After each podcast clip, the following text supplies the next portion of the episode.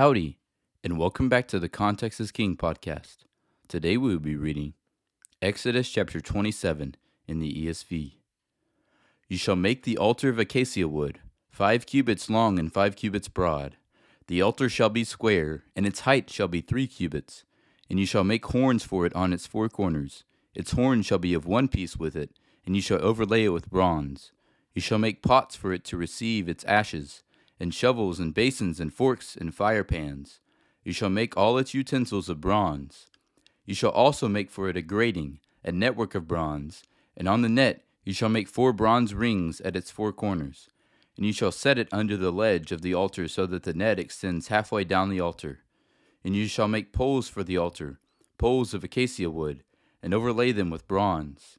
And the poles shall be put through the rings, so that the poles are on the two sides of the altar when it is carried. You shall make it hollow with boards. As it has been shown you on the mountain, so shall it be made. You shall make the court of the tabernacle.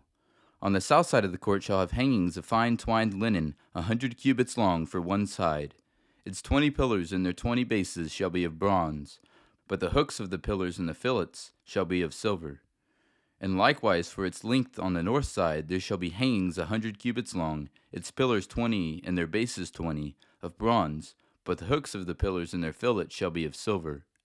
And for the breadth of the court on the west side there shall be hangings for fifty cubits, with ten pillars and ten bases. The breadth of the court on the front to the east shall be fifty cubits. The hangings for the one side of the gate shall be fifteen cubits, with their three pillars and three bases. On the other side, the hangings shall be fifteen cubits, with their three pillars and three bases. For the gate of the court there shall be a screen twenty cubits long, of blue and purple and scarlet yarns, and fine twined linen, embroidered with needlework. It shall have four pillars, and with them four bases. All the pillars around the court shall be filleted with silver.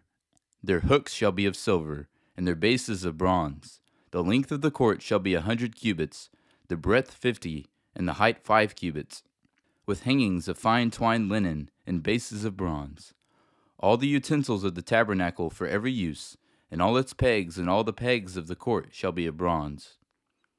You shall command the people of Israel that they bring to you pure beaten olive oil for the light, that a lamp may regularly be set up to burn. And the tent of meeting, outside the veil that is before the testimony, Aaron and his sons shall tend it from evening to morning before the Lord. It shall be a statute forever to be observed throughout their generations by the people of Israel. Thank you for listening to the Context is King podcast. Make sure to leave us a review so we can get more people to listen to the Bible. Go follow us on Instagram at Context is King underscore podcast.